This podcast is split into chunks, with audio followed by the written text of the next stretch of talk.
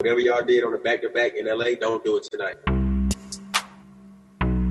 That team wasn't better than us. Be ready. It's easy. What you mean? I kind of had it going. Give me a chance to be great. I want to be great. Some people call those winning characteristics. A group of hungry individuals. It ain't sweet. He can do everything. He's just nice. You trying to put the league on notice? Tell that excited because we got more to do. So. Hello, this is Dan Radke, co-host of the Wolves Watch podcast, and I'm joined as I always am by Ricky Jimbruno. Rick, how are you? Dude, I'm great. It's fresh, fresh off of work, like uh, Michael Scott at the call center, ready to put in another shift here. yeah, we we uh, talked on the opening episode we released uh, for anybody that listened to it that we were going to be coming back uh, this upcoming weekend, and we had to come in for an emergency kind of late night Thursday podcast because, as anybody who pays attention to the league, there was a huge trade that took place today. So you and I have been talking all summer about the likelihood of this happening and when it would happen and where it would happen. Well, Donovan Mitchell has officially been traded to Cleveland. Whoa! Uh, it was it was wild. It was a big wow. Um, and I'll just real quick over what the terms of the trade were. The Cavs and Jazz. It was Utah sending just Donovan Mitchell in this trade to the Cavs. The Cavs sent back uh, Collin Sexton, Lauri Markkanen, uh, first round pick Agbaji out of Kansas, and then a slew of first rounders, uh, three unprotected firsts in 25, 27, and 29 with swaps in 26 and 28. Uh, following a blueprint that we've seen in uh, in some other blockbuster trades, notably with our uh, our our own Timberwolves trading for Rudy Gobert, another Jazz player here earlier this summer. So, what I want to know from you, Rick, is what was your initial response, and uh, and now that we've had some hours to digest this, kind of where are you standing on this trade? Initial thoughts. Very, very surprised because I thought, and listeners to the Tough Watch will know that Dan and I were all over this. I don't know six six to eight months ago that we had circled New York as the team that had the goods to go after Donovan Mitchell. Obviously, we knew Donovan Mitchell's connection to the Knicks in the New York area, and it seemed as though all of the NBA community had come to the exact same consensus as us. And so I was expecting that he was going to end up in New York, basically no matter what, because even if you look at this package that they ultimately took from Cleveland, it's a hell of a lot like the rumored package that was supposed to be coming from New York. And so it just leads you to believe that, you know, and there's been some reporting ultimately about what the Knicks' final offer actually was, but it it really does uh, go and show that they Cleveland or excuse me, Utah set the price of what they wanted. This is really no different than I think you and I would have expected or what was reported when it became clear that Mitchell was going to be on the block, and they got exactly what they wanted for him. Yeah, it was interesting. I have not listened to any podcast about about this specifically because I just wanted us to have kind of our unfettered feelings about this to be released without it being, you know, um, impacted by by the beliefs of others that follow the league and cover the league. But I will say this: there was a few tweets that came out about what the alleged final offer from New York was. The thing I found more interesting is what the alleged initial offer from New York was, uh, which involved Mitchell Robinson. And when Utah made it clear that that offer wasn't going to be accepted, that's when they ended up extending Mitchell Robinson to keep him in New York. But one of the one of the tweets I saw, and again, how plugged in this guy is, who knows? But Ric Bucher tweeted that part of the motivation for Utah was they were upset with the way the Knicks had preemptively tried mm. to lure Donovan Mitchell. And so if if all things were equal, their preference out of spite was to not move him to New York. Yeah, you can see that. And for, for any of the listeners that are kind of unaware to the extent of the boldness of this move is the the Knicks really sent their whole executive team to the to a first round um, series game, Dallas and um, Utah, and of course they ended up with uh, Jalen Brunson, and that you know people with the Mavs were pissed off about that, and then they they killed two. They were trying to kill two birds with one stone, and this is one of those things that is, it's not completely unheard of. Uh, when Kawhi was with Toronto in his one year, is basically known that the Clippers were sending guys to pretty much all of his games, just if nothing else, for them to be in Kawhi's eye line and just so he could just visually see that they are they are that interested. And so do I I mean, I don't know, I guess here's the question. Do you think all things are equal here? Because you know, obviously we can't know about how these negotiations went down, but do you view Collin Sexton at that number to be because that's really what it comes down to. I think at the end of the day, they probably could have gotten a similar number of picks if it really came down to it. Um, and so it's kind of about like those ancillary pieces. And it's do you like Collin Sexton at that number better than RJ Barrett? Certainly you like Markkanen better than some of the other guys that could have come from New York. And so it's honestly, it, there would have been good trades either way for Utah. Yeah, I think I see it as all things equal. I think it is a wise bet historically to want picks from either Cleveland or New York. Yeah, for sure. Um, Cleveland, so I don't, for, for everyone to remember, Cleveland had the number one overall pick three times in four years last decade. So if you own three of their unprotected future first round picks, history says that's going to be pretty good for you yeah, the ownership has remained the same. And although they've done some smart things in the front office under Koby Altman, you have to believe that things will regress to the mean under bad ownership, which we've seen following the Timberwolves for years and years. Um, I will say the picks to me were pretty equal. And then it comes down to the return in uh, existing players. And I think for what Utah, and we'll get into this, what Utah is clearly trying to accomplish through tanking it actually was a, in my opinion, a very good move for their their their kind of short term goal, which is you get Collin Sexton, and when Rick mentioned the number, it's because he immediately signed an extension to stay in Utah at four years, seventy two million, which again with a cap spike coming is going to be a bargain regardless of what very you think of Collin Sexton. Deal. Yep. Yeah, and Lauri Markkanen is a guy that isn't going to move the needle in terms of wins and losses. And again, you could flip him at some point if you wanted to, because the team would pay you a little bit to get at Lauri Markkanen, and then you get a first rounder in Agbaji, who I mean, who cares? My point is, they didn't get anything that'll move the needle in terms of the win loss record this upcoming season, and they got all the picks from a team that has historically been bad. So I think they I think they netted what they wanted to net. Yeah, and uh, I, I want to take it to here because I'm going to say something, Dan, that's kind of contradictory, which is I think Utah made out really well here because I do think that the Jazz of the past several seasons kind of maxed out what a team featuring Donovan Mitchell as your lead um, offensive engine could and would be, even though those are the earliest years of his career. He's 25, caveat, caveat, he could get way better, all of that stuff just for me, if if if you were going to make that bet, I would probably make the same bet Utah is making. And so kudos to them for doing that. Now, having said that, I think this is a great trade for Cleveland also because unlike unlike the New York Knicks, man, Donovan Mitchell is not the number one guy. He might I mean he might very well be the best player on their team this upcoming season. It depends. I, I think there's an argument to be made that Darius Garland was even better last year, but that's, I mean, it's at least debatable. And then going forward, I don't know. Maybe. I mean, if Evan Mobley is who they think he is, they think they think he's their franchise player.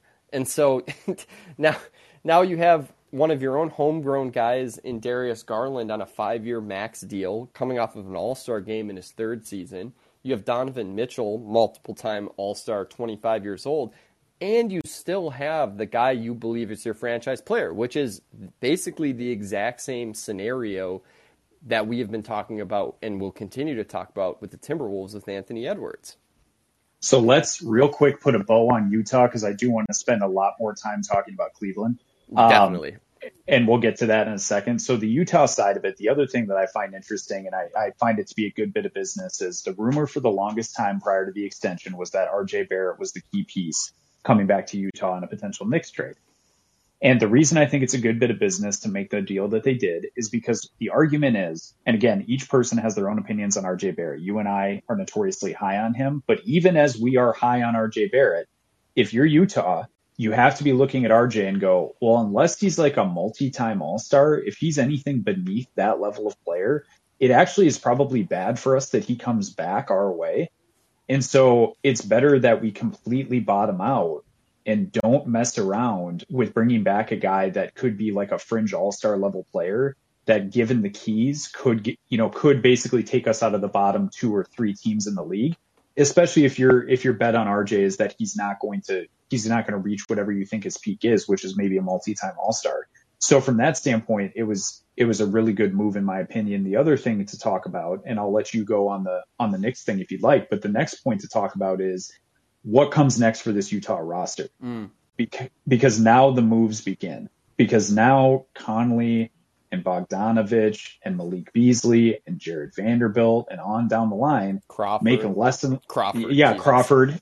Wait, yeah, Clarkson. Crawford. Clarkson. Clarkson. Yeah, Freudian Clarkson, slip. Yeah. They have the new. They have the new Crawford slash Clarkson in. Uh, Collin Sexton. Collin so. Sexton. Yeah, exactly. Yeah. They've already replaced that role. Yeah. Yeah so there's so many guys that hypothetically teams in the league would want to move for, and Utah, obviously through the Gobert and, and Donovan Mitchell trades, have made their future abundantly clear. So the next step is what happens with these guys and how quickly. Yeah, and the question is what's what's the valuation of some of these guys? It's they're they're actually now in a very different position attempting to move these guys uh, than they were with Rudy and Donovan Mitchell. They're they're going to find themselves on the other side of the leverage teeter tot here because people will definitely are definitely aware that they don't want to go into the season with any of these guys. And so if I was a good team, of course I, would be interested in any one of those guys at the right price. Um, but I, I don't imagine they're going to get too strong of offers. But you never know. I mean, you take any. Could they take a combination of two or three of those guys and get both of those Laker picks? I don't see why not. You know, I think that's certainly at least an option. You know, something like that could be an option. Um, and there's uh, there's just no shortage of teams looking for the type of guys that they have. And so, I mean, you even just look at the Timberwolves. It's like, yeah, obviously, I'd you know I'd take some of those Wolves back, but like a team in their tier, a solid playoff team, hoping to be more, you'd be all over acquiring Bogdanovich or Mike Conley for a season. Absolutely. And, you know, Mike Conley may be the stickiest one just based on, you know, making the money work. But I mean, my God, guys like Clarkson, Bogdanovich, Malik Beasley, those are guys that are absolutely going to find a home. Jarred Vanderbilt is. I think they're going to keep Vanderbilt. I mean, I'd be surprised if they moved him because that contract is such a bargain bin deal. And it is. You're right. He's he's legit young too. I mean, he's probably 22. Um, so I mean, they he's going to probably start for them. Which, if you think about, if you just assume that the vets on their team are going to go for, you know, not a positive return for today, let's say, uh, their their starting lineup's going to be ghastly. I mean, it's probably going to be a front court of Walker Kessler and Jarred Vanderbilt. Um, with with who else? Uh, Nickeil Alexander Walker. Nickeil Alexander Walker and Collin Sexton. I mean, that's the worst team in the NBA. So, in Collin Sexton, this is the interesting thing about him. I, are you ready for this, Dan? I already got a little taste of this, but I think we can all expect to see a lot of player A, player B comparisons with cherry picked stats so that you pick Collin Sexton as the mystery player instead of Donovan Mitchell. Just prepare for that. That's definitely coming. No doubt about it. And, also, Collin and you, Sexton, Collin Sexton go, getting 25 plus a game, and uh, you know them being uh, the internet and everyone being like, "Wow, 18 million dollars!" Like Trader Danny does it again. No, th- this is actually, I mean, not only is Utah organizationally accomplishing what they want, but you are 100% right that they are going to squeeze in a lot of artificial value out of guys on a 20 win team that, I mean, somebody has to put the fucking ball in the hole. Somebody has to shoot. I mean, it's, so it's, it's like all you can eat for Sexton. And, and actually they're, they can finally be the beneficiaries of letting him be who he is because now that he actually has a second contract, there's no, you know, there's no facade that he's the franchise player.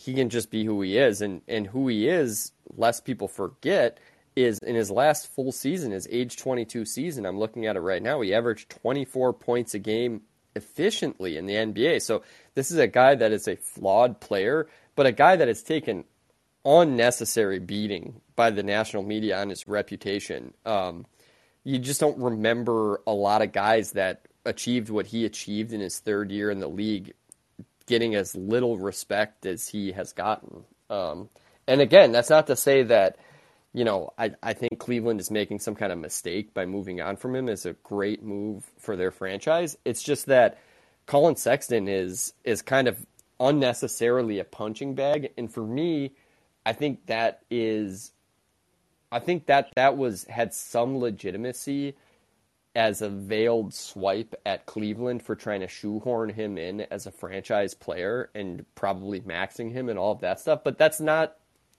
that's not true anymore. You know what is true is he is uh, going to be in his age 24 season making 18 million dollars a year and he's a guy that over the course of his entire career has averaged over 20 a game efficiently. Yeah, and I'll say this too about about you know the slander of Collin Sexton. And again, he's coming off an injury too, so there is going to be some time for him to get his legs under him. I will say that him ending up in Utah, given the how bad this team is set up to be, is actually probably the best thing for him in the nearest of terms. I'm talking like the next year or yes. maybe two because it's going to allow him to establish an identity completely separate from his time in Cleveland and it will be on a team that nobody pays any attention to. But to be frank with you given given what his the opinion of him right now that's the best thing for him. Like it's best to end up in a situation like this develop yourself as a player hopefully be on a team that rebuilds and is able to build pretty quickly through the draft picks they've acquired as opposed to going somewhere where he was going to be on a team with a even a small bit of spotlight on him, you know, a play-in contention. Well, Cleveland, team. honestly, dude, Cleveland, it would have been Collins, and I think he, by all accounts, is a really good teammate and somebody that is well liked. Um, you know, his his goals of trying to reestablish himself and get his career back on track was not congruent with what Cleveland's goals would have been this year, and so there would have naturally been some tension there because you can understand why uh, Collin might force the issue a little bit when coming back, if for nothing else to prove to himself that he's still the player he thinks he is. And that's just really obviously not what Cleveland was going to need from him or need from that role this season. So to be able to swap him out for like, frankly, like a millionaire's version of Collin Sexton, it's it's a great move for Cleveland, and I'm I'm really excited for the Cleveland fans. It's, we got to change the title of this to the Emergency Collin Sexton podcast. well, let's you led right into it. Let's Shout now move to Young the Cleveland. Bull. Yeah. yeah, let's move to the Cleveland side of this thing because I want to I want to ask a question to you, and it's going to be a little long winded, so bear with me as I let's work my way it. to it. Okay, so this is the hypothetical Cleveland Cavaliers depth chart going into next season. You have a starting five of Darius Garland, Donovan Mitchell, Isaac Okoro at the three, Evan Mobley, and Jarrett Allen. With a bench unit of Caris LeVert, Kevin Love, Cedi Osman, I mean Robin Lopez if you want to throw him in there. Fine backup center. Fine backup center. Yeah. And Ricky Rubio. That is and a of course very... Rubio needs to come back from injury, but that the team's stacked that team is stacked. So my question to you, as you've had a chance to work through this, is when you look at the Eastern Conference, where would Number you one seed? so go go to. I don't have to wait. I don't have to wait. I was, you know, this honestly, I was flirting with the idea before the trade even happened, and you and I had talked this summer because I had kind of begun the process of looking at win totals for the season, and that's a very different exercise than like deciding who is going to win the title. So I'm not saying yes. that I think that Cleveland is the most likely team in the Eastern Conference to win the championship. But when you're when you're doing that exercise, you look for a couple of things. The number one thing, and I think this is the thing that people miss a lot, is motive. Um, and this, and we'll get to that part of it. But I always look for motive and depth, and then teams that can um, can withstand injuries. You know, and that's that's the depth piece right there. But let's talk about motive. This is a team that and people forget this about them two seasons ago. They they've started really well the last two seasons. Now two seasons ago they fell off a cliff. They dealt with a lot of injuries, but it was one of the reasons why people in Cleveland were optimistic going into last season in a way that I remember listening to some preseason pods and uh, the Cleveland guys were just not they were just what they were saying the team was expecting was so off base for where the national guys had them that I remember it being really notable, you know. And so we talked about motive. They've started great the last two seasons. Last year, it was not fool's gold at all. They had a fantastic point differential while they were healthy. They were looking to be a top four seed, and th- their season was once again derailed by injuries, culminating yep. in them losing in the play-in. But realistically, they they they were very much a playoff team last year, even if if that's not what the the ledger states. And so you have a team that I think even without Donovan Mitchell there, they're very motivated to get as much out of the regular season as they can. A group of guys, you're talking about a starting lineup now, even with Donovan Mitchell, where, you know, Donovan Mitchell is the oldest guy in their starting lineup at 25 years old. So you have an organization pushing in the same direction because, you know, unlike the Milwaukee Bucks or the Brooklyn Nets, many other teams that will ultimately contend for that Eastern Conference championship, they have all the reason in the world to want to prove to themselves that they're this caliber of team. And so to me the motive is there and then you outline the depth. I mean, dude, that I mean it's nasty. That team's that's a nasty team, man. And and a team that can play a lot of different styles, a team that you could just as easily see win in a blowout shootout game as a as one as a rock fight you know so i think that this that i think i to me the more interesting question is what the, what's their long-term ceiling as a group but to me in the short term this is a this is a serious contender to be the top seed in the east no, this is one of the reasons we started doing the podcast about the Wolves. I mean, selfishly, we're Wolves fans, but it was because of the team that is going to be rolled out this upcoming season and what that's going to mean long term. It's a, and it's it's an exciting topic because you get to live it in real time with what these young players turn into. And I agree with you with Cleveland. So you say you have them as the one seed what I did with this exercise is I looked at as a comp, I looked at the obvious, which is last year's number two seed in the West, which was Memphis, which was to everybody a shock that they were able to win 56 games and be the two seed. But the reality is they were a young, really hungry team that had every motivation to win games during the regular season, which Cleveland will have in spades. The other thing about the Cleveland team, you talk about their future and the interesting, you know, where we think that this team projects moving forward. What this does and and again, it leads into a lot of conversations. We don't need to do it tonight, but that we will have about the Timberwolves, where what it does is it assures that you add enough of a veteran presence, high end veteran presence, that you're going to be able to compete right now today. And every game, every week, every month, every year that passes, the young players on your team, because of how high you are on them, you believe that you are growing along with competing and Cleveland is going to be set up in the exact same way. So going into this upcoming season, you mentioned that Donovan Mitchell may not even this upcoming season be the best player on that Cleveland roster. I think it's likely that he probably still is, but the point you're making is Darius Garland and, and Evan Mobley are very talented young players with extremely high ceilings. Evan Mobley specifically, given his skill set and his, and his physical size. And so what Cleveland did in making this trade and not having to part ways with any like key pieces of their core is it was completely additive and nothing was removed that I would argue didn't already need to be removed. Um, the Collin Sexton piece you laid out clearly, Lauri Markkanen. It was fun that when everybody was healthy, they were running three bigs out there. It was a unique style of play in this league, but it wasn't something that I would say long term was going to be effective, and it was proven out through through the season. Um, and for me, so I haven't gone so far as to say Cleveland's the one seed. I will say they're as likely as anybody else, in my opinion. But I, I am extremely high on the leap that Darius Garland and Evan Mobley will both take this upcoming season. And so it could be a one seed. It could be a two seed, three seed, whatever it is. But this is a team that I actually think through this trade made themselves a legitimate contender in the Eastern Conference, depending on how big a leap we believe, you know, how big a leap those two players take this upcoming season, which is a question mark until we see it play out. I agreed, and I mean, here's here's you know a couple rhetorical questions, which is what what is the most important thing that most important skill set for your starting backcourt to have? Create their own offense, right? And Cleveland may arguably have the best backcourt in that regard. And like, what's the most important thing for your starting front court? Be able to defend. they may have the best defensive front court in the league, and so it's it's just a it's a stacked stacked roster, man. And the, the part the place that I want to take this because I think this is right in our wheelhouse, and it's going to be the interesting question going forward. Here is clearly the teams, the rebuilding teams of the present, have made the decision that NFL teams have been making for the past 15 years, which is when you have a great player on a rookie contract, ergo that player is vastly underpaid based on their current performance, we need to use that surplus money today to build a team around them.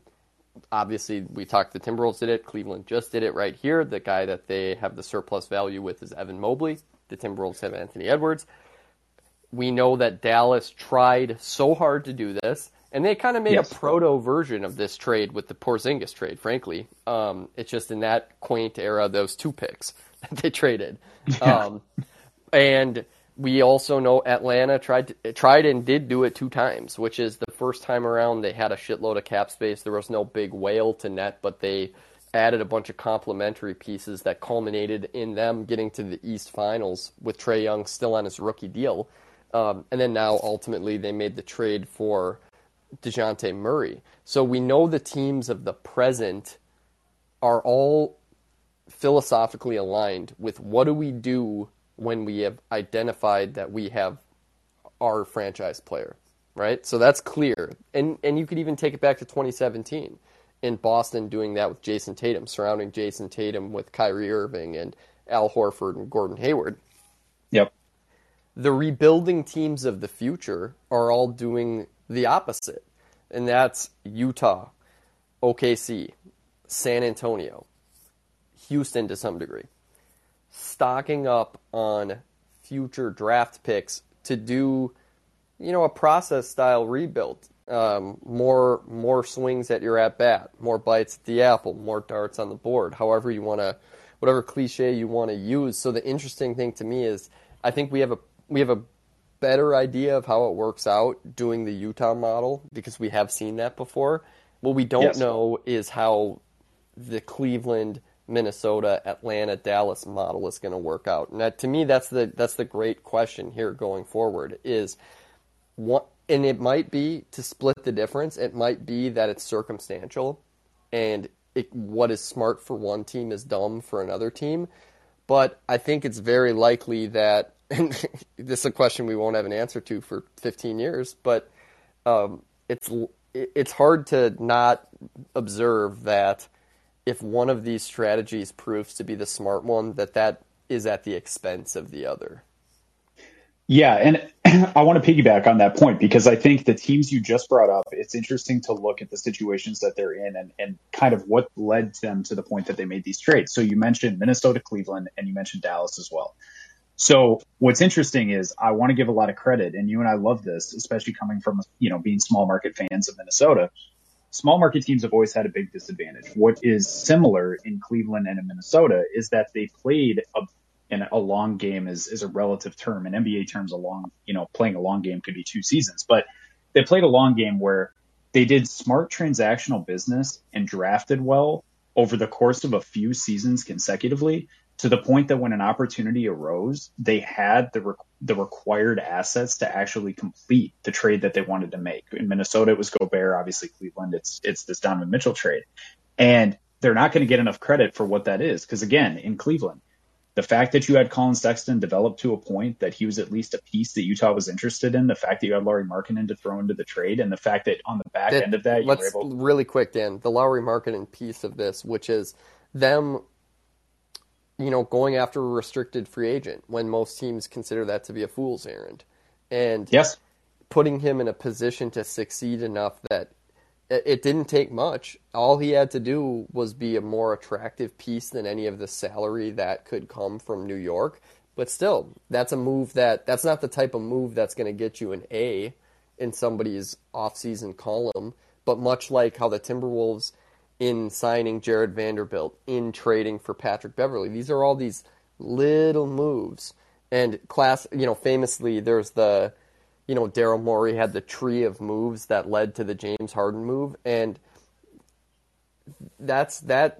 That is the reward of making these incremental little things, getting a second rounder here, hitting on that G League player there. That's where I mean this is what the tough watch is about. Period. But that that isn't that's a benefit that we don't often talk about. Often you and I talk about it in the context of you've discovered a rotation player for your own team, and not that that could be the difference between you executing a trade or not. But as we've seen in the two trades that Utah's made, they acquired no blue chippers, right, uh, in terms of present day players, but they acquired what like seven good players, seven solid players, none of them that you would look at and say that's bad salary.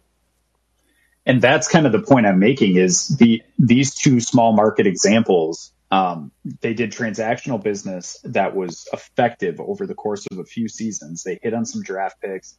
They did the restricted free agency or via trade. They added guys at fair salaries. They maximized the value while they were on the roster. Then when they had to make the trade, because they had done this time and again over a period of time, they didn't have to give away key pieces of their rotation. They retained the depth whilst making the trade. And the point I want to make on this to expand just a touch is that there's going to be criticism. There was a ton of criticism and it remains there for Minnesota. There's less for Cleveland because the price looks a little more reasonable in the eyes of people covering the league than the Minnesota one did. And they believe more in Donovan Mitchell, obviously, than adding Rudy Gobert to a team that already has a center. But anyway. Yeah. Well, what I'd say about that, though, it's basically the same trade. I mean, anybody trying to split the difference. I mean, it's the same trade. it's the Correct. exact same fucking trade. But what I'm trying to get at is that these teams did what you mentioned, the the QB analogy, the rookie quarterback analogy in the NFL. And the importance of if you're Cleveland, if you're Minnesota, it is so rare that you open any kind of a window to real playoff success. However long it lasts, that window is narrow and it comes about rarely. And these are two examples of teams that capitalized on that window. The criticism will only come if, you know, the best that Cleveland or Minnesota does is a second round exit or something like that. But the reality is you can't critique the team for making that move. This is what you have to do if you're one of these teams in these markets. If you are able to crack open the door a touch to be able to make a real run at a possible playoff run, you have to do it every time. And so, Yeah. regardless and of there's the well, price, there's two options there, Dan. This is what people miss about small markets is like you do have to be bold like that if you want to ever get into championship contention, or if you want to play conservative, you will get stuck in that Indiana Pacers zone if you're constantly keeping the powder dry because you'll pro- in all likelihood you'll never be able to draft in succession enough excellent players to build a championship team. I mean, you need you need to use all three mechanisms to acquire players. You need to draft, trade, and acquire guys in free agency. And like you've been saying, if you're one of these small market teams, by and large, you're locked out of free agency. Okay, that means we draft and trade. So, you know, yeah, a team like the New York Knicks, they can go out and sign Jalen Brunson. Jalen Brunson's not signing with Cleveland or Minnesota. So we got to come to the table with more in a trade. And that's just the reality of the situation. Yeah, and and the reason I like that you brought up Dallas and their attempts to do, you know, essentially what these two teams just did. Desperately. De- absolutely Desperately. desperately. But the the difference, the key difference is it's not that Dallas wasn't trying. I give them a lot of credit for their attempts. The problem was they did not do good transactional business and work well through the draft Correct. over a That's period good of point. years. And so they did not have the types of packages to put together to try and land one of these big fish. And so they were attempting to do the same thing. It's just Cleveland and Minnesota got rewarded for doing Yeah, good nobody business for wants several Josh Green. seasons. That's exactly right. Absolutely right. And again, like even a guy like Tim Hardaway, where you could squint and look at that and go like, well, he's not a bad player. It's like, yeah, but no team is going to think that's a good piece coming back and a potential trade for a star. Yeah, and this So- is where people, you know, there's people get conservative with these future picks because the the whole mystery box aspect of it. It could be anything. It could even be a good player, you know. And the thing is, Dallas is. It's funny to call them a cautionary tale because they were just in the West Finals ten minutes ago, but for, they're they're deep in the luxury tax this year, which is not where they want to be because they're not a finals contender. So ergo, their roster right now, which is not very good, is actually going to be worse when the chips are down because they're going to have to slash salary to get under the tax because they can't start that repeater tax clock on a non-title contending team.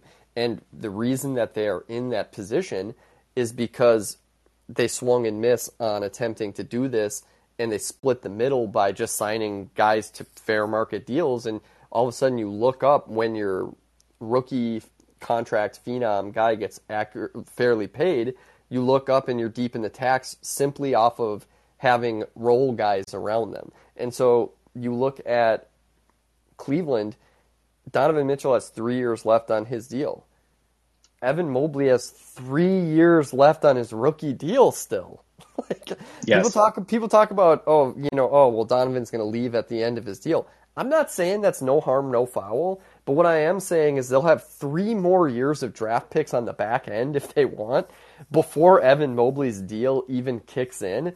And so and this has been my uh, my point that I've made on and we haven't done it on pod, but that you and I have been talking about over the phone this summer like this is the point I've been making about the Timberwolves too is by the time Anthony Edwards slash Evan Mobley is ready to be the guy, 25 years old, like Donovan Mitchell is today, you can literally make this exact same transaction again because you get a fucking first and second round pick given to you every single year.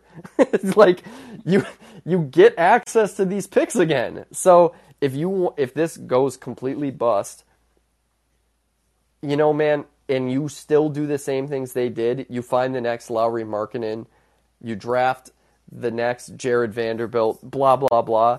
You're, you're positioned to do these trades again, which is why you know everybody fetishizes the picks, but at the end of the day, what real teams do in real life is they take the proven commodity ten out of ten. And you and here's the thing, Utah would have too. If, yes. if Donovan Mitchell yes. and Rudy Gobert got along and they wanted to play together till the end of their careers, they would be holding on to those guys.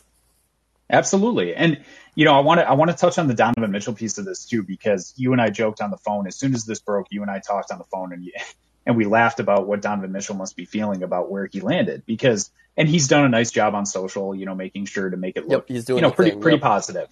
Um but what's funny about this trade is you and I when we were talking, we thought the Knicks were a given. And so all summer we were kind of joking about it and going, you know, it's probably like the worst thing for whatever his, you know, and it's so cheap to talk like legacy shit with a 25 year old. It's cheap to talk legacy with most players, but like it's stupid to talk about a 25 year old and what their legacy after they're done is going to be. But the reason we talked about it is because we're like, if he goes to New York, man, like not only is that roster construction around him really weird and pretty thin, like it will, it is better for his brand and it's cooler on Sunday afternoon on ABC to watch him play in MSG but the reality is, like, as far as a basketball situation and Donovan Mitchell trying to maximize whatever his value is and the opinion of him in the league is, this is a fucking amazing landing spot for this guy because he's around young players that are developing and are believed to be all star caliber players. And he's around an incredibly deep roster that in large part overcomes a lot of his deficiencies. If Isaac Okoro is the starting small, small forward and Evan Mobley and Jarrett Allen are in the front court, which they will be, then a lot of his the biggest thing this off this off season has been the talk about how putrid he was defensively in that series uh, this past uh, playoffs, and it's like, yeah, man, because he was so bad, and then everything funneled to the one guy. It's like this is a team actually built instead of having Bogdanovich. yeah, you have two of them, and then on the wing you could put Okoro on the best yeah. scoring option, and it's like it it it completely mitigates a lot of the deficiencies that he's shown in Utah and maximizes his offensive output playing on a team that is going to win a ton of games and is also going to use him in a much more efficient way. It's not going to be so Donovan Mitchell centric because the team has made it clear that Darius Garland and Evan Mobley are the future. Donovan Mitchell is just an addition to that future. He's coming into an established team because although these guys are younger and he'll be looked up to, the franchise, don't get it twisted, is betting on Garland and Mobley for the long term. Donovan Mitchell, doubt. they hope it works, but those two are locked in. Yeah, you yeah they they they're what allows you to trade for Donovan Mitchell. I mean, and in the same way that Karl Towns and Anthony Edwards allows you to trade for Rudy Gobert. Um, I like that you brought up a Okoro. Okoro is a big winner in this transaction because and it's not because now he's just gifted that small forward spot. Because I mean, honestly, he might lose the spot to Cedi. And Cedi Osman might be a better fit. Um, I have a hard time seeing Caris LeVert being a good fit with the starting five, but No. He's a big winner here because you know, unlike and this is the thing, we we've the Timberwolves have been in the lottery so many times that you you get to a point where it's like you know the difference. We know the difference now between like drafting a real impact player and drafting one where you're just like looking at it with the rosiest possible goggles. Um, and obviously Cleveland just did that with Evan Mobley. We're like, oh, this is okay, we get it. Like, and the Wolves with Anthony Edwards, it's like, oh, there's a difference. Isaac Okoro kind of falls in the middle, which is to me, he he's a worthwhile prospect. Like, was especially he, on this team? Yeah, he shouldn't have been drafted as high as he was drafted because of what his skill set is. Is like it's just unlikely that he'll ever be able to acquire the type of skills you need to make it worthwhile of that high of a draft pick. But as far as a prospect in the broadest sense of the term, the guy's attitude, what he's already good at, um, the role he could play in the league, you're now in a position where what he's already good at is now they all they now really don't need to, him to do anything other than that. Like and so he can continue to for his career improve on the aspects of his game that are well below par uh, i.e., shooting, and yeah, um, really focus on being a lockdown guy. He he's now the guy that they can put on the team's best perimeter player with Mobley and Jarrett Allen behind him. That's that's a role he can excel in. While over the course of seasons, he gets his offensive game up to snuff. I mean, to me, if we're talking about a is it possible that Isaac Okoro could be a very high end starter in the league? I think the path is absolutely wide open for him now to become that down the road because of what his his experience is going to be here in Cleveland, what they're going to ask of him. No, he's going to be given a ton of grace to develop, which is what he needs because he just needs time. And and the pressure is on. When if you don't make the Donovan Mitchell trade, the reason the pressure is on is because he was a high draft pick, and if the team is not is not looked at as a maybe a top four seed in their conference, like you really start squinting and staring at those young players that you've drafted in recent years, begging them to improve faster. So Isaac Okoro will be given a lot of grace given this trade. I agree with you. The other well, thing about me, him Dan, too. Dan, here's I. This is interesting. This just popped in my head. Like, why wasn't he in this trade? Is it is it because Cleveland was steadfast in hanging on to him, or did Utah not want him? Well, I think the way the trade worked out is they were lucky to not have to include him. I don't think Utah, he's not the type of player that Utah would have required to be a part of it, obviously, because they didn't. But the other thing is the Collin Sexton piece was, was the ace up their sleeve is where it's like, we want Collin Sexton gone because it just doesn't really fit, especially if we're going to execute a Donovan Mitchell trade. Like this just isn't really going to work. Um, so you guys would prefer to have a guy like Collin Sexton because he's just a flat out better NBA player today than Isaac Okoro plus it makes it work for us. Isaac Okoro, you know, it's it's going to be fascinating to see with this group because he's essentially the anal he's it's so analogous to see him on this roster and watch what we saw last year from Jarred Vanderbilt in Minnesota, where it's like he was the token fifth starter and your your expectation was yeah. defend at a high level and be an energy guy. Essentially on this group, that's all he's going to be asked to do. And again, if he can develop any kind of a shooting, yep, yeah, just be a garbage man. man, man, and bring a ton of great energy to the group. Um, but no, to, to answer your question directly, they got away with this. The stars really aligning with Collin Sexton needing to go as part of this trade for Cleveland, and also being a desirable piece at a fair number for Utah. Yeah, absolutely. I, I, I'm just, I'm tickled also that it, it was a surprise. I mean, I I love that about following this league, which is every once every once in a blue moon, it is a trade like the Knicks one, where it's like it's been so telegraphed that that's what's going to happen that we're just waiting for it to actually happen. But more often than not, it's something like this. This was a true Woj bomb, a throwback. Um, yeah. Where I'm at work, my wife shows me her phone, which I had to make sure it wasn't a fake account and no, it's Woj with the blue check, and it says Donovan, and and he did it. This the man. This is the man's medium. He did it. He had the details, I'm sure, because they got t- tweeted by somebody else like minutes later, but he just puts it out there. Donovan Mitchell traded to the Cleveland Cavaliers. No other details. And we're sitting there refreshing the feed like what what's the trade? you know? And so that that's fun to still have that. Um, yeah, have, he's got Twitter figured genuine, out. Have a genuine surprise like that. Absolutely. Absolutely. Well, that was 45 minutes on the trade, man. Let's wrap. Um, this was an emergency. We didn't plan on coming on. Glad we did. Um, really fun trade. Cannot wait for what this does for Cleveland. Can't wait for what this does for the league and the Eastern Conference and the kind of the battle for those top seeds in that conference. We will come back. It'll be it's Labor Day weekend. We'll be back at some point this weekend um, to do the the ranking of the 25 guys from the 18, 19, and 20 draft, uh, which will be kind of an exciting. That's one of our favorite pods. I got to correct so, you Dan. 19, 20, 21. 19, 20, 21. My apologies. My apologies. Which lots of guys, you know, the aforementioned Isaac Okoro, probably not going to be in there, but Evan Mobley, a lock, Darius Garland, lock, and so lots to talk about. Absolutely. And uh, appreciate you sticking with us, Charlie, as a listener. We really, yeah, Charlie, uh, we really appreciate the listens. Uh, come back this weekend. Follow us on here. We will be releasing weekly. And again, we'll be back either Sunday or Monday of this upcoming weekend. So great to talk to you, Rick. Have a great rest of the night. Peace.